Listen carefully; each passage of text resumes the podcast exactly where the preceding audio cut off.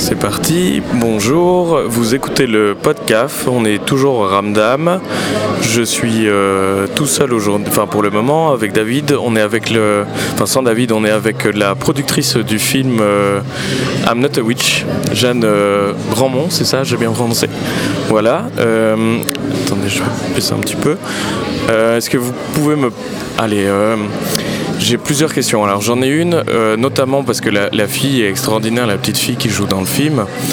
Euh, je voulais savoir si- comment s'était passé le, le tournage, euh, comment elle avait été choisie et, euh, et comment ça se passe? Parce que c'est toujours très très compliqué de produire un film. On dit souvent, euh, moi je me souviens de l'école, j'ai fait une des écoles de cinéma en production justement, les plans ABC, il faut éviter les animaux, les, les enfants et les, et les voitures. Et là du coup... euh, et les bateaux, ouais. Bah, je le compte dans les voitures, dans les, dans les moyens de transport, quoi. Ouais, c'est clair. Et euh, voilà, bah, si on pouvait en parler un petit peu. Alors en fait, donc on a tourné euh, le film intégralement en Zambie. Euh, la réalisatrice vient de Zambie, elle est zambienne, elle, est née là-bas, elle a grandi au Pays de Galles et en, Angleterre, elle vit maintenant au Portugal. Euh, on a cherché pendant deux mois le rôle principal pour jouer Shula. La réalisatrice a fait tout le tour de la Zambie, tout le tour de toutes les écoles publiques. Donc elle a vu quasiment euh, 900 gamines donc euh, dans les cours d'école.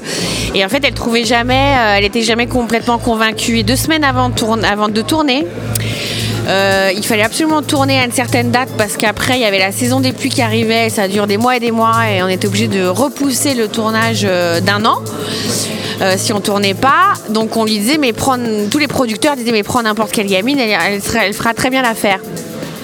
Elle n'était pas convaincue et en fait elle était très, déprimée. Elle regardait les photos de, tous les repérages faits par son mari sur son iPad. Les repérages donc en fait c'est les les premières photos faites euh, et qu'on envoie au réalisateur pour justement choisir les décors des films. Donc le mari euh, qui était repéreur donc avait fait plein de photos et en fait sur l'une des photos elle tombe par hasard sur un visage de gamine euh, devant l'objectif.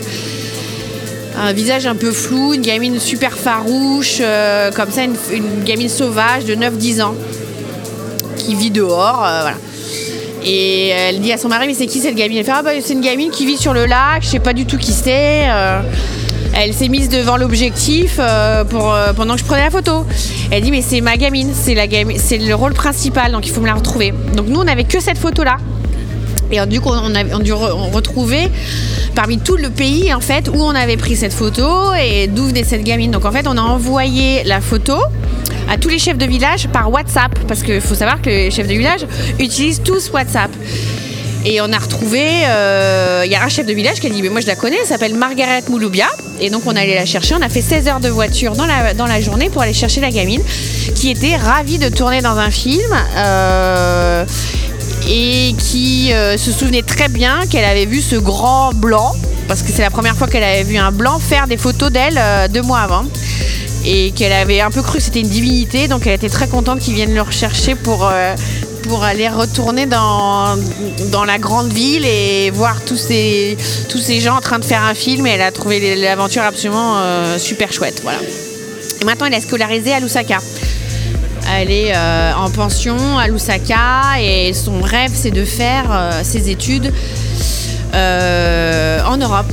Donc voilà, donc on a même ouvert en fait un- une cagnotte sur internet.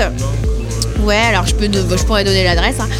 Euh, pour essayer de faire en sorte qu'elle fasse ses études, euh, qu'elle réalise son rêve et qu'elle vienne faire ses études en Europe. Euh, je voulais savoir aussi, ça n'a pas été compliqué de tout simplement de le produire, ce film, vu le, sujet, vu le, continent aussi, et même de, le distribuer. Euh, comment ça se passait, comment ça s'est passé Alors, faut savoir qu'en fait, le... Alors, faire des films africains, c'est difficile dans le sens où il y a très peu d'industrie et très peu d'écran. Très peu de. Enfin, les gens vont. Les... Ça dépend des pays. hein. Mais en général, les gens vont plus au cinéma. À part. Enfin, il y a. l'Afrique du Sud, etc. Mais sinon, les gens regardent euh, majoritairement des films sur, euh, sur euh, leur euh, ordinateur. Voilà. Donc c'est plutôt les plateformes et c'est assez inondé par des films américains, sauf des films comme le Nigeria qui ont une industrie très très florissante et très locale, etc. Mais c'est vrai que c'est assez difficile. Après, ce film avait de particulier que la réalisatrice a un langage universel, elle est, anglaise, euh, elle est produite par une française, donc moi. Et donc finalement, euh, on a eu accès à tous les financements européens. Et comme c'est tellement rare de faire un film africain euh, qui peut justement voyager, être vu dans le monde entier et pas qu'en Afrique, on a eu beaucoup de chance, on a été très bien financé pour un film africain.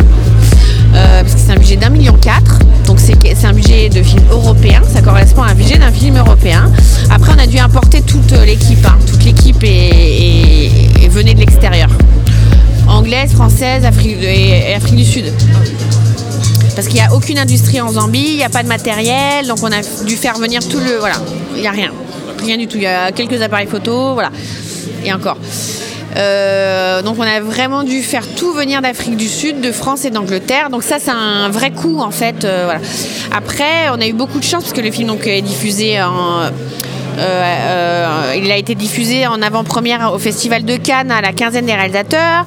Il est montré dans une centaine de festivals, dont le festival de Ramdam. il, il va sortir dans une trentaine de pays. Donc on a beaucoup de chance.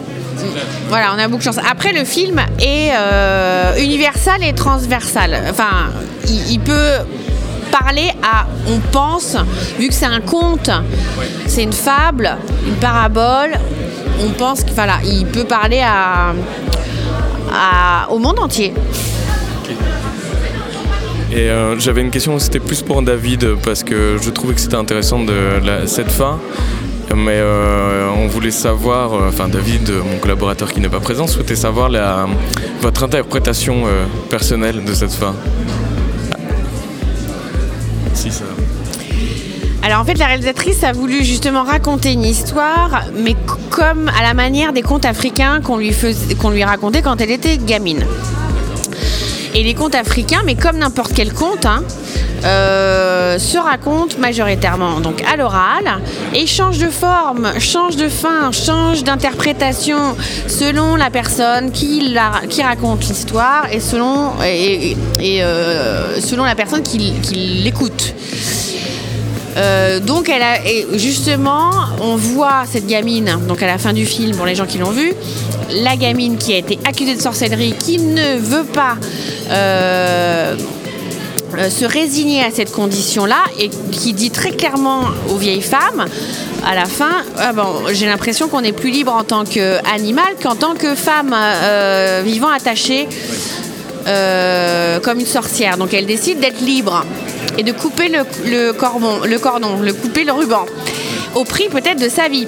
Après, comme on ne voit pas la mort, on ne sait pas si elle est morte, si si c'est un accident, si elle a été lapidée euh, par euh, des gens qui l'ont, reconnue en tant que sorcière, si finalement elle s'est réincarnée en chèvre ou s'il ne lui est rien arrivé et en fait on a juste trouvé ce corps. Ce qui est important, c'est qu'elle fasse la démarche d'aller vers la liberté au prix de sa vie, peut-être, et qu'elle montre aux, autres femmes qu'elle l'a fait. Et ces femmes se disent mais c'est pas possible, c'est plus possible, on n'accepte plus cette condition. Donc en fait elles vont aussi couper le, corps, le, le, ruban, peut-être au prix de leur vie.